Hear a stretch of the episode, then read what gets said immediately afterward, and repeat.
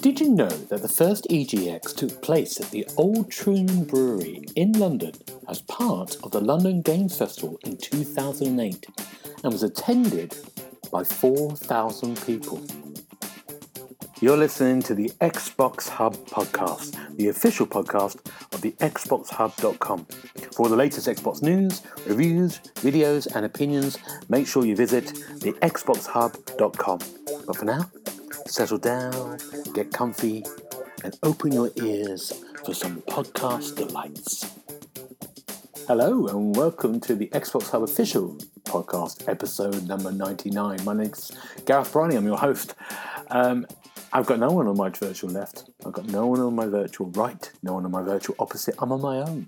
Um, what was meant to happen this week? It was meant to be at um, EGX, myself and Richard Dobson, a few others, doing a live podcast from them, but I couldn't go due to unforeseen circumstances. So, what are we going to do? Well, the good news is Richard Dobson, our elite reporter at the scene, was there, and I spoke to him earlier all about it.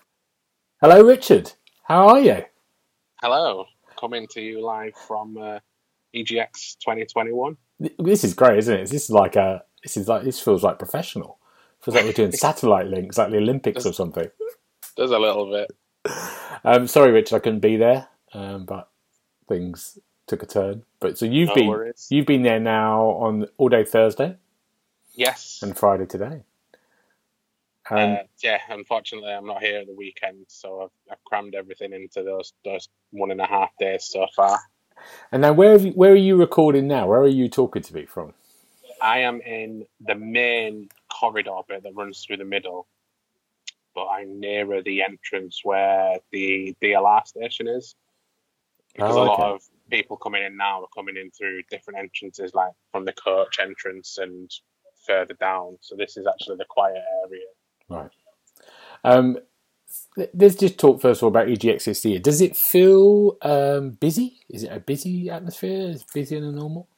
Uh, no, I mean this is my first one, Hmm. but from from hearing what other people have been saying, it, it's absolutely dead in comparison. Oh, really? I think I was queuing ten minutes before we got in, Wow. uh, which yeah, a lot of people in the queue were like, "It's never like this. It's never like that." Um, I've not really had to wait any period of time to to play a game, and but to be honest, I think it's much better this way. People, some people have been saying it's you know it's not the same, literally crammed into a into a massive hall full of people that you can't move and stuff like that. But no, this this for me is ideal. Yeah, it sounds like heaven. Yeah, I mean, because it is normally you are queuing in that big kind of like uh, um, long queue. I was, you know, and when we we get press passes, don't we? I mean, even with press passes, you get a bit of a clearer view um, avenue through. It's normally been forty minutes, forty-five minute wait. Oh, Richard, what's that? A plane? that is a plane. Oh, great! This is really exciting. That's Is- proof that I'm definitely here. Is, are you in the building? Is it this is Yeah. plane in there? That's me. I'm not stood next to the runway as it might sound like, but I am in the building. Um, I'm going to ask you. We're going to get onto games in a second. Where are you? Are you enjoying this bit of London? It's a strange bit of London because I'm a Londoner, um, and you're and you're at the Excel, which was the one in the Nightingale hospitals for a while during COVID. All right. Okay. Yeah, and now Excel is in this kind of strange little area that's kind of all new build um, in the Docklands of, of London. And you're staying now there, are you? So are you having a good time? Yeah, my, my hotel's only a 10 minute walk from here, and, and this is the first time I've, I've been to this part of London. And uh, I went to, to Greenwich last night, which I'd never been to before, but it's it's a side of London that I appreciate a lot more, and it's given me a new insight into to London. Previously, um, us, us and others in the, the Xbox Hub have expressed our dislike for, for London. God, But no, this sorry, but this area of London is, is a lot better. yeah, It's, it's not it's not full of the hustle and bustle that you get in the, the central areas, and everything just seems it almost seems a little bit more relaxed. It's still it's still a bizarre concept to me that uh, places are open late and there's still masses of people walking the streets eight Mm. nine o'clock in the evening. That that's a bizarre concept to me. Is that real? Is that true? Is that is it just goes quiet where you are at night? in, in, in Leeds, Yeah. yeah. so um, not really. You don't really get that much. Right. Um, I mean, obviously, where you've got bars and restaurants and stuff in, in, in a few of like the little towns on the outskirts, you get that. But no, it just seemed every everywhere I looked, there were still people milling about, and even at the the river and, and Cutty it was still Mm. quite busy there. There's another plane coming, FYI. Yeah. Okay. Let's just show this all. This all. See if we can all guess what the plane is. That's a that's a Boeing seven four seven going to Kuala Lumpur. I guess I'm guessing sounds, that's sounds nice. Sounds Yeah. nice. Whatever. Um, Richard, what what were you, what should we go through what you've been doing? What have you've seen? This, this, this, Yeah, like, I mean, your hands. Yeah. Um, so there's not that many new games here this time around from from what I've seen, but um, certainly there's a, there's a few booths. So I started the day off. At, um, started the day off yesterday at Super Rare Games, who uh, primarily deal with Switch games, but they'll they'll take an existing game that's been released digitally and then do a small run of physical copies. Um, and they had a couple of games to play there. They had one called Grapple Dog, which is currently Steam only, I think. But we were then they had a competition there that we, we were playing on the Switch, so I don't think it's it's out of the realms of possibility they will get ported to this to the Switch. Right. Um, that is that was a, a 2D platformer um, where you play as a, as a dog that's got a grapple hook, which is where the name Grapple Dog comes from, I suppose. But that was really good. So they were running a competition on that um, to a, a, a time trial, basically. And speaking to a couple of the guys there, they said they'd been running it on Steam for a couple of weeks and it had gotten really intense. And I think the best time was one minute, one under one and a half minutes, under 90 seconds. And uh, some of the times that we were achieving in on the booth were closer to three minutes. So there's there's people out there that seem to be taking this a lot more seriously. Right. Okay. Um, I think I think the prize for that is you get a, a statue of yourself in the final release of wow, So that's good. That's great. people- yeah, see why people are taking it so seriously. Yeah. Um, but that looked a lot of fun. Um, really, really simple concepts, but some of the level designs that they've come up with, even in this one level that we got to see, were really impressive. And, and they were saying, you know, they've seen things that even they couldn't comprehend seeing. So I think that's exciting. Good. That sounds They good. I also like. had one there called Unrailed, which is yeah, that's how they've released that as uh, one of their limited edition physical copies already. That is essentially Overwatch with uh, trains. So you're having to build the track that this train keeps moving down, working as a team. And um, yeah, yeah, I played I played that as a single player, but it's up to four players co-op. Um, and actually, the, the AI companion that I was given for that was actually really helpful. Which So, what are you doing? You're just building tracks as a Yeah, train's so moving along. you have you have to mine mine stone and chop down wood and, and sort of use this train to then uh, they, they put the you put the materials on the train and then it'll automatically build these tracks for you. Then you need to take the tracks off and build them. But um, the train catches fire, so you need to put stuff put stuff out with water and stuff. And is it there's an endless mode that they were they, they were saying. So as as the level progresses, it's also um, like an isometric point of view.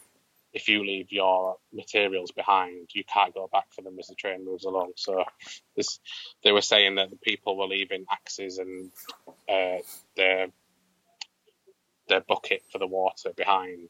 And as they were doing that, they then had no tools to sort of make make new materials. Right.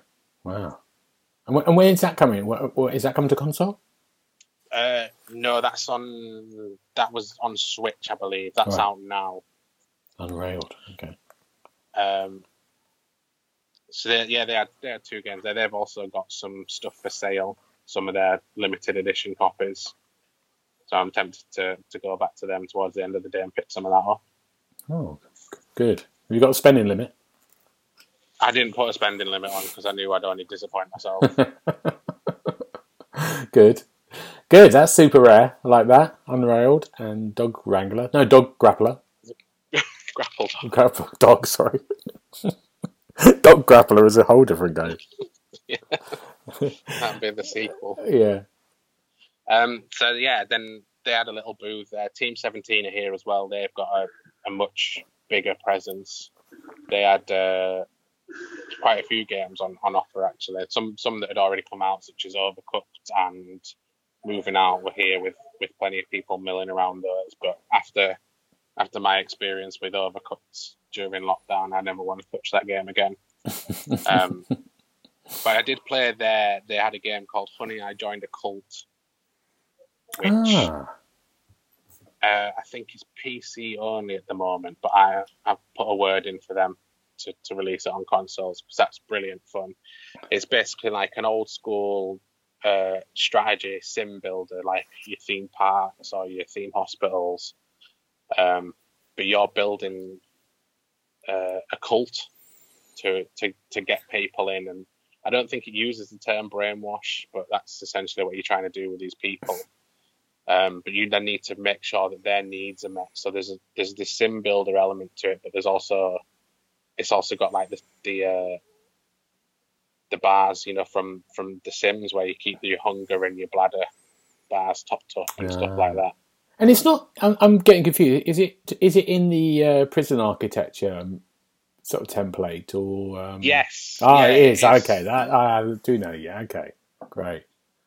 Um, so yeah, it's that sort of similar thing, but that has a really, really good sense of humour to it. And even in the tutorial I was playing, I was I was chuckling away at some of the stuff that were being brought up. So That's coming to console. They're just saying. I would hope uh, so. Yeah, I can't see. I mean, they've got quite that. Those games are really popular, aren't they, on console? Yeah. Those. Um, I can't remember. I can't remember the other ones. Uh, there's a Walking Dead one, isn't it? Yeah. So they're gonna That will come. Yeah. That's good. Yeah, that's fun. I heard a lot of big. There's a lot of people really excited about that on PC. I've heard a lot of people streaming that as well. So yeah, you enjoyed Yeah. that. good fun is that one.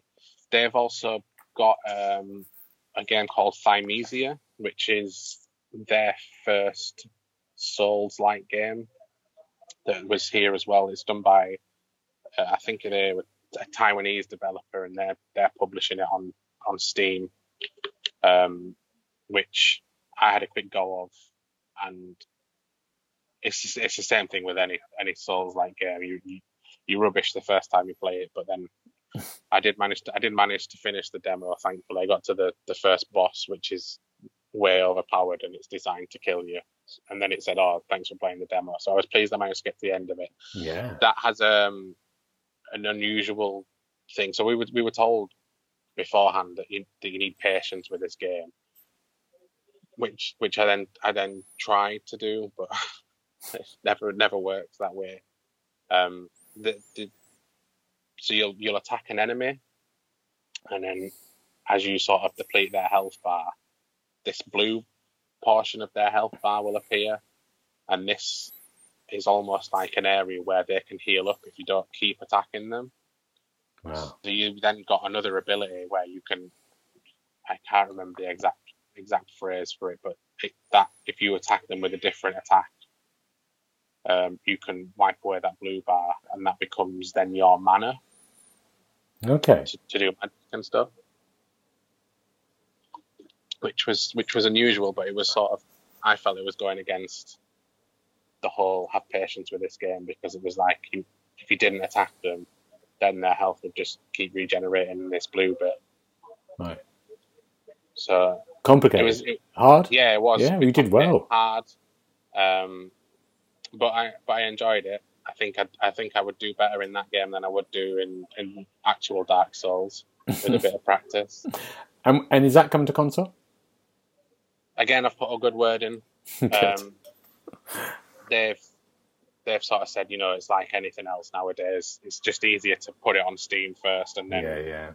then work on consoles later. So I think I think I would expect to see it on consoles at some point. It's but it's coming to Steam. I think the eighth of December.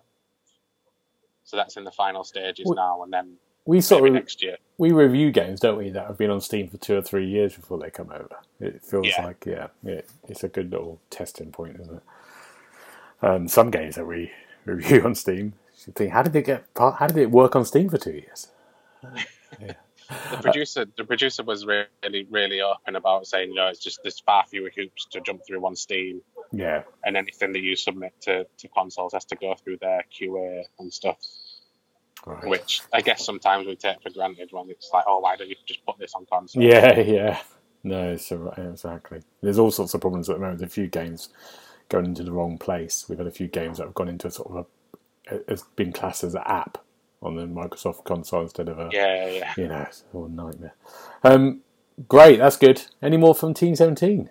Uh, there was one more that I quickly played called Batora Lost Haven, which reminded me a lot of Immortals Fenyx Rising, Oh, um, but specifically one of the DLCs. So I don't know if you remember that uh, they had a, like a, a top-down DLC that was like a dungeon crawler. oh, that's right. Yeah. It reminded me a lot of that, like that. So you were you were traveling through this world, and then you had to, you jump through this portal, and then you were tasked with completing a puzzle that involved rolling a ball around and physics and stuff. And as much as I enjoyed Immortals Fenyx Rise, and I'm I'm not wanting to play another game like that so soon. That- Fair enough. It's Good. And very frustrating. is that coming to console? That's all I keep asking. That's all my question is. Is that coming to I console? I believe that is coming to Oh. console. I couldn't get a definite answer from a couple of people that I asked at the booth. Um, but yeah, I played I played with a controller, Right. which might not guarantee it, but it sounds promising. Good. Good. What, what's where are you taking me next on this kind of joy round ride EGX? I like it. Next, uh, there was a booth for Chorus Worldwide that are publishing a few games next year.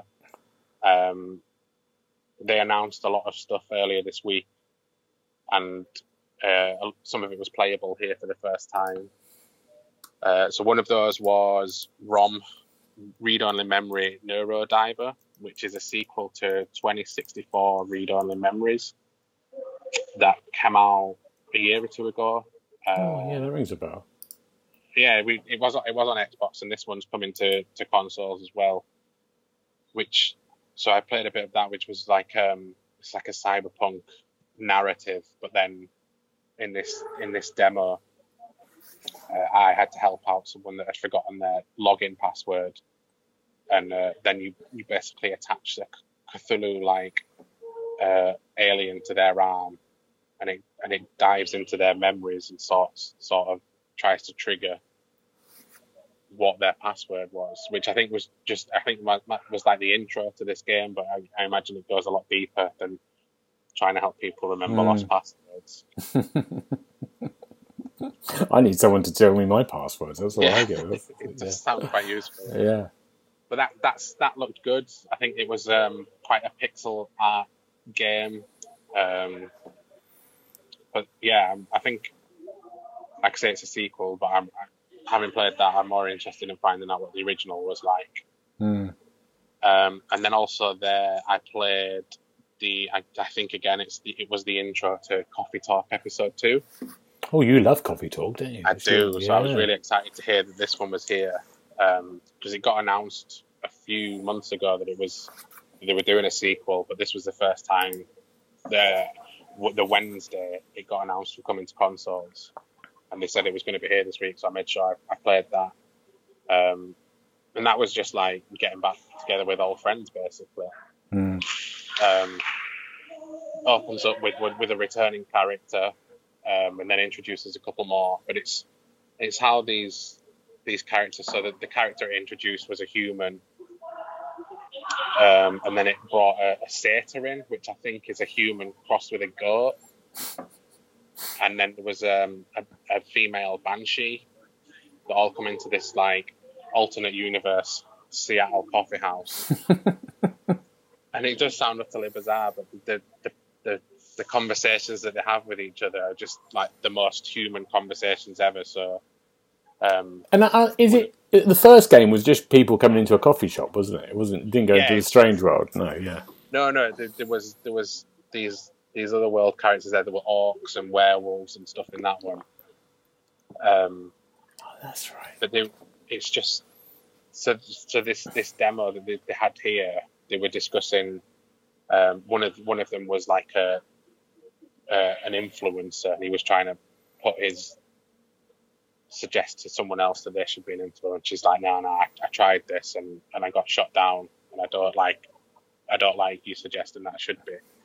Um, and then there was there was a lot of backstory introduced in this one. So they were saying that um, what was it?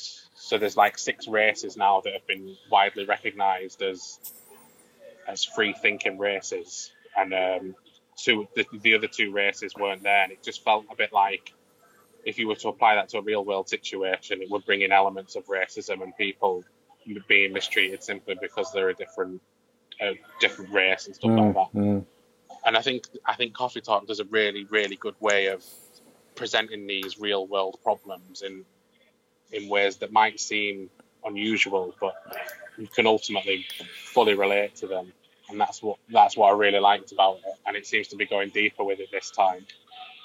Great. Well, I can hear music in the background. I like it. Yeah, Richard. the, the music's just started up again. Yeah, good. That's all right. We like it. Um, I think the last one that I played was a game called Harp Song. So this is by let me get this right. It's by the National Film and Television School Games. So they look like they've got a, a gaming division now opening up. And this was the demo that I played was was very very pretty. I think that this is coming to um, consoles, but it's it's a long way off. Is this one now? Right. Um, but you're wandering through Ireland, so it's set in Republic of Ireland, and it's all inspired by Irish mythology. Um, so you you're wandering through, and it's very very beautiful. Like you get to see the Irish coastline and, and stuff like that. But then Ooh. You get attacked by these tree looking things, and I can't remember the name of it. The guy the guy did it, but Yeah. I'm not I'm not as clued up on my Irish mythology, unfortunately. But he was he was saying this is going to be like a God of War style of game. So there was no combat in this demo, but he was saying, you know, we've, we've just made a start on the combat now. And once we get that nailed down, then we can start building out the rest of the world. So, like I say, that's a long way off. They've only, there's only two of them, and they've been on it working on it for about eight months. right. So that one's a long way away. But um, yeah, that one's definitely coming to consoles. That always really excites me when you meet the like um, people who are really early in development in the national. So I, the last one I went to, there's a whole sort of row of those kind of games that have you know just started something, and they're Yeah. just showing sort of glimpse of an idea, and I, I I think that's really exciting, especially when you see it three years down the line or something. Yeah, Yeah. you can be at EGX 2024 and see it again. Like, oh, Yeah. I remember playing this. Yeah, But he was immensely passionate about it, and I think it's like I say, it's a long way off. But I'm gonna this one to keep an eye out for. great, great. Is that They were the main games that I got to play. well? That's good. There were What's that? A werewolf? some, some kid laughing. Uh, yeah. Um, so- there was just a, just a few other bits that I got to sort of see whilst I was mooching around today and yesterday. There was um, Crysis. They they had four um, Crysis booths, right. and um, yeah, that look, the remaster looks absolutely incredible. I mean, I would argue that the Crysis games don't really need remastering because they'll still more than look good enough by today's standards. But Mm. yeah, they look gorgeous. Cool. Um, I watched yesterday. I watched the the, the cosplay competition. Oh, did you win? I didn't know. I, I unfortunately I didn't enter. Right. I was I was sat in the audience. It was very bizarre though. There was there was a, a, a quite a big crowd. To be fair, Mm. all waiting there at three o'clock, and then three people came out in, in costume, and that was it. and he was like, you know, this is such a such a bad turnout. I Oh, see a lot of right. people It's- in in cosplay that haven't that haven't got up, but we need you here tomorrow. Wow. And I don't, I don't want to. I mean, they weren't They very good. No. If I'm being honest. Oh. There was Oh. one. There was one that was dressed like Pyramid Head from uh, Silent Hill Two, Yeah. and I, I guess you could put a traffic cone on your head and do a better job. Oh no. Well, they've made a big effort. They made an Oh, effort. yeah. They turned up, haven't they? But yeah, I know And, and immensely brave of them to get up on, Yeah. on, on a stage and sort of do a catwalk and that. But the words, yeah. Yeah. Anyway, moving on. Celine, yeah. Yeah. I watched I watched some of the esports yesterday. They have um, daily Street Fighter Five and, and Tekken Seven tournaments. Oh. But for some reason, the one that I were watching was Tekken Ball. So you know the the bowling minigame from the Tekken games. Oh God. Right. Yeah. And I, I don't know why it made me chuckle, but I was just like, That's funny. if you're having beat 'em up esports, why are you concentrating on the, the bowling minigame? Yeah. Like doing Well, fishing, laugh. fishing in Final Fantasy or something. Yeah, and then they had um, there's like a group of these. I think they're called shoutcasters. You know, that do all the commentary Mm. and stuff. And they were trying to big up people competitively bowling in a video game. oh, it's a hard job what they're doing there. Yeah, but they, they seem to make it as exciting as it could be. Yeah. Oh, it's a shame It it's not as big. You know, for that atmosphere, it's not as busy. Like you haven't got all the cosplayers and you haven't got that. You know, Yeah, it's, nice to walk around, but it's a bit. Yeah, you miss that. Because you know, a lot of times they have massive sort of presentations all the time or shows. You know, and it's like. And they're all still here, right. which is the which is a really weird thing that all all everything normal. So, so I walked past um, the Eurogamer team. They're here today. There's still the the outside Xbox team. They're doing the D and D stuff and everything. yeah. They've got talks on how to do cosplay costumes. One of the talks was said how to literally sew anything, and uh, the the girl doing it was dressed like a mage from Final Fantasy, which which was one of the best cosplay I've, I've seen here. But um, she did she didn't she didn't enter the competition. Well, I guess maybe she, she was unable to, but yeah, She's a pro. yeah. but one Brilliant. thing that did make me laugh while I was here is um, there's a big uh, booth for Fall Guys. Um, which you play Fall Guys, Yeah. Yeah.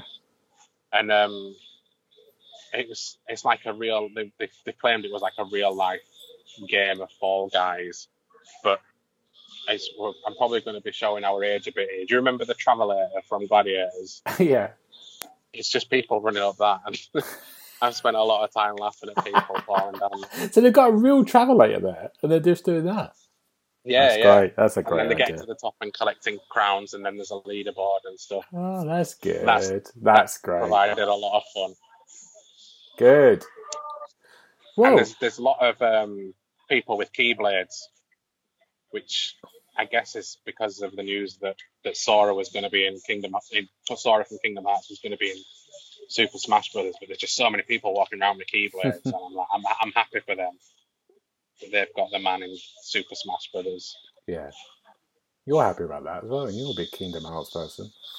I am, and I, but I'm not a massive Super Smash Bros. player. I, I I've got it, but I'm just absolutely pants at it. That's why I don't play it that much. Well, Richard, thank you for your um, in-depth EGX. I like it. It's like I could feel it. I could almost be there. I can hear it. I can hear someone, a werewolf in the background, and a plane. Um, right, but now also before we we go back to Richard, we I interviewed um, Train Sim Train Sim World Two is a game that's very popular, and I think we we reviewed it first of all. I think I reviewed it, and they are releasing uh, Train Sim World Two Rush Hour, the London to Brighton event, and I got a one to one with um, Matt, the the key development, and uh, here's this interview. Hi Matt, how you do, how you doing?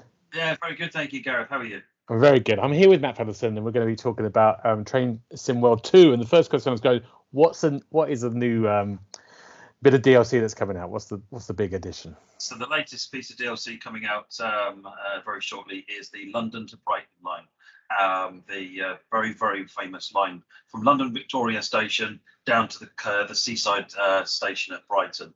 Um, it's a very very busy line, and uh, I think pretty much known by everyone around a lot of people around the world. It's uh, it's fantastic. And so tell us about it because I'm a, I'm a Londoner. I live here, so I've done that. I've done that route quite a few times. Tell us about that kind of. It's a very different. Because I've played the other. I played Sim Tour and a lot of the DLC. Tell us about the um the rush hour and the kind of the challenges you had in making that because it's a very well, a lot going on, isn't it? Well, I mean, above and beyond, you know, mo- even most routes, um, this one is uh, stands out because of the sheer volume and variety of services that you've got on the line. So, you know, standing at the end of platform 18 Victoria or something, and you're looking out there, and there's just constant activity and not small amounts of it. It's, um, you know, it's quite a busy, it's a big station, and uh, there's a lot of trains moving in and around, and that kind of that theme carries on throughout the entirety of the 50 mile journey uh, between London and Brighton. Um, uh, so, I mean, the, the add-on comes with the Electrostars, the 377 for Southern and the 387 for Gatwick Express. So you've got a variety there of um, sort of express, non, you know, not stopping very often traffic, and you've got the more commuter-oriented, stopping frequently traffic. Um, but one of the challenges has been, well, how do you make Victoria actually really busy? Uh, because half of the station is, is, made up by Southeastern, not Southern. Um, so we already have a bunch of Southeastern trains in the game. And um, so we've, we've, been able to create um, quite a lot of additional AI only services, which run up and down. at small, it's a small part of the route, but, you know, from Victoria just before they deviate off. So it's on, on, on the cusp of it. You look at it like, was it really worth doing? They're there for like a mile. Um, but actually, that mile is what makes Victoria busy. Um, so actually, there's a lot of traffic. You see, if you drive out of Victoria, you'll have 375s and 465s coming in and out on the other lines. It just really builds that feeling of right. I'm in. I'm in the city now. Mm. this, this, line is rush out all day. You know, the number of passengers obviously goes up and down throughout the day, but trains wise, this line just starts busy and gets busier.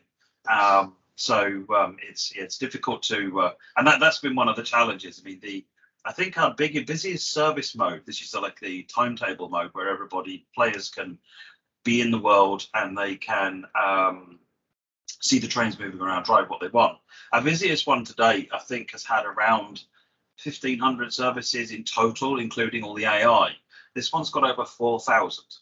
Wow. Yeah, so it's, an, it's an order of magnitude. You know, it's a massive leap in terms of uh, complexity, which has brought its own challenges in, in numerous respects. So the team have had to like memory and performance and just the logistics of creating something that complicated. And how do you go about replicating the routes, stations, the trains? How, I know you can't. I know it's in detail, but if you if you take that route, do you do you do it through photography, video? Do you how do you start? The short answer to that question is everything. Um, so we will use um, Google uh, Google Maps, Google Earth, and uh, that'll give us a really good overview. And actually, with the detail you can get, particularly street view, it's phenomenal how much you can get um, from this stuff. So we'll get a lot of an idea of where things are at and what we particularly want to look at. We will look for cab ride videos. Again, there are a lot of cab ride videos on places like YouTube, uh, and we'll we'll use those. And uh, cab ride videos tend to be used as much for you know the uh, the scenic. What does the driver see? What are the key mm. things the driver is seeing, but also for excuse me for the um, um, the signaling and the technical aspects. So, what are the key? Th- where are the signals, and what are what shape are they? Because it's not just the case that all signals are just four lights or three lights, one on top of the other. They're actually all, all these different shapes and sizes, and we try to try to replicate all of that as well. So that if you watch a cab ride and watch the well, and play the game side by side, there's and there's familiarity there. Uh, it's not going to replicate 100% because that couldn't be done, but you you will see that all the key elements are there and they you know they they're copied correctly. If we can, we'll obviously go out on site. Now we've done this route previously many many years ago in our previous uh, Train Simulator Classic. And uh, so we'd already had a lot of experience with this route. We've got people who live up and down this route who, who work um, on on the worked on the product.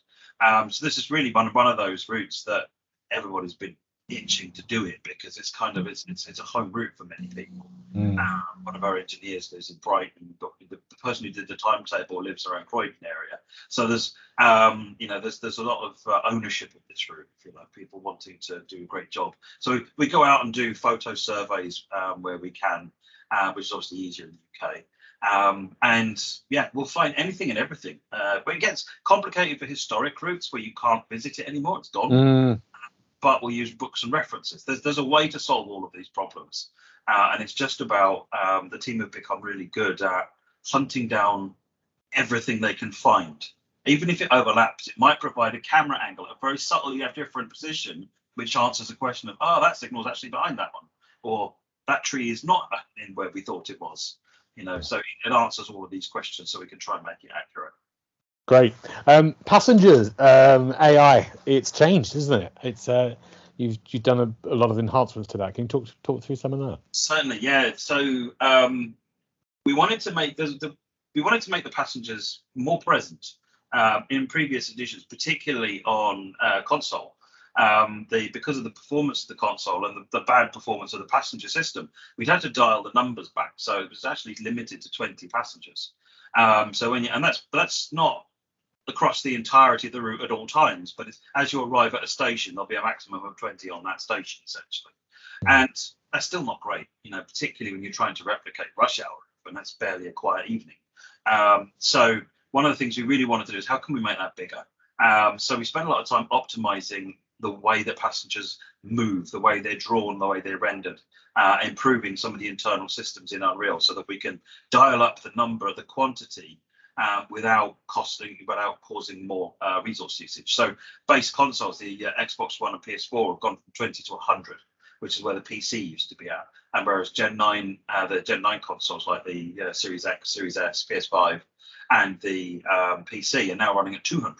So everyone's seeing a, a, quite a significant increase in terms of the volume of passengers, uh, which means you, you, as you arrive at a platform, you'll see there's more people getting on the train, more people getting off the train. We looked at all of the, um, the we have these things called curves on the uh, on the route. Every station has a curve that says at these times of day, how likely is a passenger to get on a train how and how likely are they to get off a train? So you can have shifting flow patterns. In the morning, everyone is traveling generally into London. In the evening, they're traveling generally out of London. So we can model those curves. And what we found when we reviewed them is we had we done them too conservatively previously. So we made them all bigger, basically, mm. um, so that actually you will find many more people get on trains, many more people get off trains. So it feels a lot more active and things are moving around a lot more. The other thing we did was as you increase the number of passengers, it then becomes even more painfully obvious than it was before. They're all the same. Well, not all the same, but near enough. There's, there weren't that there wasn't that much variety, and so we wanted to find out what we what could we do to make to to improve the variety. So one of the things we did was colouring, what we call palettization, which is uh, you might have the same person with a t-shirt now, previously, that T-shirt would just be represented in the way the artist originally modelled that, uh, designed that T-shirt. Well, with palettization, it can now have any one of a large number of different colours. So all of a sudden, that one character with the T-shirt has now 15, 20, 30 different characters essentially, and they don't look the same. Combine that with different colour trousers, and there's rules applied to this, so you don't get bizarre combinations of colours. Jeans will be various shades that are relevant to jeans, um, but it means that you get these combinations. We added some additional clothing types as well because um, we identified that when we, look, when we reviewed them. It's one of these things you look back and like you realise that we've not got any skirts or dresses on any of the female. How did we manage that? So we've added skirts and dresses onto some of the female characters, which again contributes to the variety. Uh, and all of the new stuff supports the palettization as well. In addition to the colors, we looked at patterns as an, another way of breaking up the variety so that now you'll find some of the clad t-shirt might now have some of them have stripes, some will be plain, some of them spots, some parts on them, you know, all sorts of different varieties of things that you can find. And you combine all of those things out, actually it becomes much harder to see the same character over and over again, essentially, which really, really helps on that. And then the final thing that really came out as we dialed up the numbers of passengers was they're all walking in a straight line. They really were following this arrow straight line like a marching band. And you could kind of see it before in certain circumstances, but now it was painfully obvious. So the team spent a bunch of time reworking the AI algorithm for the way, the way they choose their path Previously, it was literally just I want to go from point A to point B. What's the line between the two? Follow the line. Um, whereas now they will follow the line, but they will follow approximately the line. Mm. Which means that as you see passengers getting off a train and they're all going to the exit, they're kind of milling in a much wider area, filling the space out, which contributes to the whole place feeling a lot busier. So, kind of those those areas of improvements to the passengers uh, are really about you know what we've done to Im- improve that. Great, great. Um, final couple of questions, really. Um, what's the future now for Train Sim World Two? Is it what you look? Can you talk about what you're thinking about next? What would you like to do? So we announced a while back that we're looking at steam engines. uh, there's been a lot of demand for steam engines um, as being sort of like obviously missing from a train simulation. Uh, steam engines are really complicated. Um, they work very differently to the diesels and electrics. Are sort of there's there's some commonality between the two. In fact, many diesels that you see are actually diesel electric, so there's there's more commonality even in there. Um, steam engines are just a different beast entirely, and they're much, much more complicated to simulate. And at the level of detail we go to with our SimuGraph simulation system, um, it become it's, it's, important to capture all of that nuance. So we're working on that at the moment. Uh, we don't have any dates for when that stuff is uh, is going to be coming, um, but uh, yeah, it does answer the question people have asked us a lot about: is it coming? The answer is yes. Um, trying to think what else there's there's nothing else that we really um that we're really able to talk about at the moment in Yeah. terms of plans we do want to sort of follow on from what we've done and you know we've we've beefed up the timetables and beefed up the um uh the passengers and we want to kind of continue that theme sort of a number of questions people have asked me about um is rush hour a one one hit thing and then it goes the way it was previously or do we carry on and the idea is that really rush hour kind of sets a theme going forward. So where you know wherever it's relevant, obviously, if you do a sleepy backwater branch line, you don't want to see thousands of passengers. Um, but if you're doing another big city line, it should still feel like rush hour. So we still rush hour is kind of like a we've now stepped up the tech, we've stepped up what we can do, and the team have stepped up for it. Yeah. So this is how we want to do it going forwards. Do you know what my vision is for Train Sim World? And this would probably happen in about the 10 years' time when the consoles can do it, is that you can go anywhere in England and pick up any line on any train and go, you know, anywhere. Uh, totally. I want to go anywhere in the world, frankly. That, yeah, go. No, it's um, it's it's an amazing thing. There's so much um, variety in terms of what you can do uh, around the world, uh, and so many interesting trains and systems and scenery. Some of the scenery on the railways is beautiful. Yeah. Um, but no, I'm completely with you on that. I'd love that. We need some bigger consoles pieces. Massive consoles, yeah. And my last question is what's your favourite, right? If you had to pick a favourite train journey, have you got one in your head? So um, in the real world, rather, or in the game. In the real world. in the real world. yeah. So many years ago now, I was uh, fortunate. I got to go on a, a rail tour, steam rail tour, uh, from Bristol to um, Kingswear um, in the south, and um, it was just glorious. It was gorgeous, absolutely beautiful ride.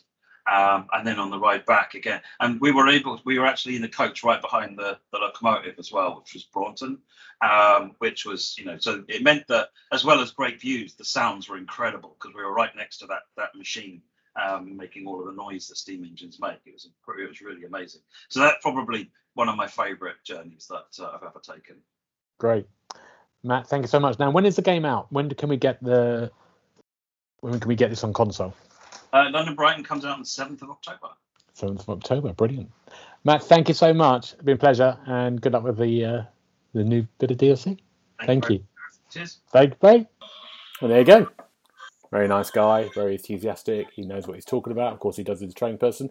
Um, Richard, back to you now. Before before we go, before we go, what what games have you been playing apart from being at EGX? Maybe just pick one, one game each. I think. that'd Yeah, you mean good, yeah. apart from all these games I've been playing? at Yeah. EGX, What have you been Um, doing for the site? What have you been working for? I have just finished my review for Lost Judgment, Oh, which is the, the sequel to Judgment, the, the Yakuza spin off. And I I had very mixed feelings on it, if I'm being brutally honest. really? Maybe I'm just being hypercritical, but um, I didn't. I mean, I say I'm being hypercritical. I've still given it four stars, which might, which Neil might read it and be like, oh, maybe this should be three and a half. Right. Um, but yeah, the, the story was nowhere near as good as the original Judgment, and it just felt it just felt a bit lacking in in a, in a lot of places. Right. I guess that story's got to be really good, isn't it? Because you're, you know, my meager experience of playing it. What the hell is that? Um, uh, I, I, don't know what that one was. That might have been a werewolf. Okay. Um, the meager experience of playing it's it's pretty much story, isn't it? You know, it's a yeah. lot of cutscenes, and that's got to it's got to entice you, isn't it? Otherwise, you know, why didn't it entice you enough for this time? I just think so. There was a lot of stuff that the main character was doing that I was like, "Oh, really? Should he be doing that?" So I think in the first game, his decisions and his and his actions were were all morally right, and I didn't have an issue with them. In this one, he has to. He's, he's been tasked with investigating bullying that goes on in school, which is is fair enough. But then he goes round and starts beating up the kids himself. What? Yeah. What do you mean? No, that's that's. I mean, he literally. Some of the kids, some of the kids, he'd he'd met them before. He'd met them the day before, and they were harassing um, a restaurant owner. Right. So he decides to beat them up there, and then he bumps into them again in school, and and this that. I mean, it, in a way, it's self defense, but yeah. and then and then one of the teachers hold, is holding some key information, and and he just won't leave her alone. It's like he goes to the staff room to find her. He goes to her classroom to find her and, and find she she's not willing to give the, the information. And I'm just like, should probably just leave it. And I just I just had a few, I had issues with some of his his actions this time. His moral choices, yeah. Yeah. And then he gets a job at the school, and suddenly he has to stop beating the kids up. It's all a bit weird this time, more weird than normal. My advice would be don't give him the job. If he's beating the kids up, you don't give him the job. Doesn't get past yeah, the I mean, interview stage. Who's employing this guy in yeah. now? Wow. Oh, that's a shame. You love your um, Yakuza. It's kind of weird, isn't it? Because they've got the have they got the Yakuza main game, then they've got yeah. Lost Judgment, and then they've got Like a Dragon, haven't they? Is that because Like a Dragon might be getting a sequel? I think I read this week. Uh, yeah, Like a Dragon yesterday because the two main guys that were responsible for the Yakuza franchise have both left the studio as of uh, probably yesterday or today. Um, and it's sort of in this big announcement they said, you know, this, this studio has been going 10 years now, um, but it's time for a bit of a change. They sort of did say that we're working on a Like a Dragon sequel. Right. Which shouldn't come as a surprise to anyone because it was a very, very good game. But that's so the Yakuza games are going to be turn-based combat going forward. Whereas if, if Lost Judgment does get a sequel, that's going to be that's going to be the brawler-based franchise going forward. Right. Okay. Good. Um, I have been playing. I've only just started this, so I'm not. Going, I've been playing lots of games I can't talk about yet, but I've been playing Far Cry Six. I've done a couple of hours. Oh, in. I was going to ask you about. Um, it's it's kind of a weird one. I looked at you know it's got some good reviews, but it's got people really hating on it as well. I think people have been sort of slagging off the sort of Ubisoft way of making games. You know, of it's yeah. it's a formula and it's kind of like you know. Um, it's I really I'm enjoying myself with it. I think it's really good fun. The Far Cry stuff are always good fun, and I've kind of played. I've enjoyed the the sort of not so good ones. I enjoyed the BC one. I've, I really had a good time with that. Um, and Far Cry Five, I, I enjoyed. So it's I know what they mean about you. Kind of know what you're doing. You're settling into this format. You know, this open yeah. world. The good news is they've got this whole new weapon system that's quite complicated, but it's like you can really make lots of like attachments. You've got rocket boosters on your back. Um, your little allies are great. You know, the first hours I've got the crocodile with me is brilliant, um, just attacking everyone. Um, and it's Far Cry. You're it's kind of like you go on these missions. They're kind of mad. The, the combat feels really fun and interesting, but it is that format. And I think like you haven't played in Far Cry, have you, Richard? No. Oh, you have a great no, time. No. Yeah, so you could get, go into this and have a great time. I think it'd be fun. I think. I think. I think there is a. I think there is something with Ubisoft when they people do feel the games start to look the same. They start to feel the same. You know, and but you know, it's the same with the Call of Duty franchise. It's the same with these franchises. You know, same with Assassin's Creed. You know, that's has a you know Assassin's Creed have tried to you know, adapt things a bit. It it doesn't look. It looks good. It doesn't look like a this gen game to me Okay. rather than Assassin's did at the moment. Remember, I'm only early in, and it's really weird because like when you download it, you download the main game, and then you have to download an HD pack. That's another 26 gigs. So they haven't got ray tracing, but they've got a high definition patch for the consoles. So I think it's a game that's really straddling both. You know, the Xbox One. I think it will run probably on the Xbox One the same as it does on the Series X. You know, I don't think there's a major difference. Um, but yeah, I'm enjoying it. So it's good. It's really good. It's good fun. makes you laugh. Okay. Yeah, so I would advise you to get it. Um, now, before we go, Richard, um, what are you looking forward to next week? Um, I don't know whether it's next week or the week after. I suspect it's next week. Uh, there's um, a new game coming out on Switch called Dungeon Encounters, Ah, which I I'm just going to try quickly try and find okay. the, the name of the guy that's directing it because he is he's basically responsible for the active time battle uh, the active time battle system in Final Fantasy and he's directed Final Fantasy 6 and Final Fantasy 9 his name is Hiroyuki Ito Okay, great. he's devised this new game called Dungeon Encounters, which is basically going back to a turn-based system, uh, but it's proper minimal. So it's just base. It's just the numbers. It's really basic. Oh, I've seen this. Yeah, I know exactly what you mean. Yeah, exactly. But it It, looks interesting, me- doesn't it? Yeah. Yeah, for me that's that's ideal. There's none of this extra stuff. I don't even think there's much animation. It's just people- Really minimal game, isn't it? Yeah, I've Yeah. seen it. Yeah. Um, oh, that is good. Um, I'm laughing because you've got this music in the background. It sounds like you're in a shopping mall. it feels like it well. Um, yeah, uh, Back 4 Blood's out next week. I think that would be good to have a go at, Oh yeah, and I think we should all have a go at that at some point. Um, because the four-player thing, I think that's on the 12th on Game Pass. Um, Richard, now before you go, what are you going to do for your rest of your couple of hours you're there? What's the next thing you're going to go and do? Shopping? I think it is going to be shopping time. Yeah. Is that bar still there? There's a really weird bar in the corner of a room. Oh, I've not seen any. Uh, maybe I've got this mixed around with another one. But yeah, there was always a little bar that looked like the saddest bar in the world. There was always one person sitting there looking depressed. That, that, I might be in that bar now. yeah. Uh, Richard, now if we want to speak to you about EGX or anything else, what can we, where can we get hold of you? Uh, I'm on Twitter at Bobo1912. Brilliant. Thank you, Richard, so much for doing this and being the sort of like the, you're carrying the weight of this podcast with all the information. It's been good fun. Great, thank you so much. And you can find me on GB Brady at Twitter and Twitch. But for now, next week we've got the 100th episode that we've got to think about. But there'll be giveaways, everything else in the episode, so tune in.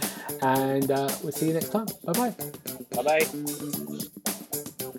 You've been listening to the official podcast of the XboxHub.com. You'll be able to find all the notes of this show at www.thexboxhub.com slash podcast. You can also check out our social feeds on Instagram and Twitter at the Xbox Hub and search for the Xbox Hub on Facebook.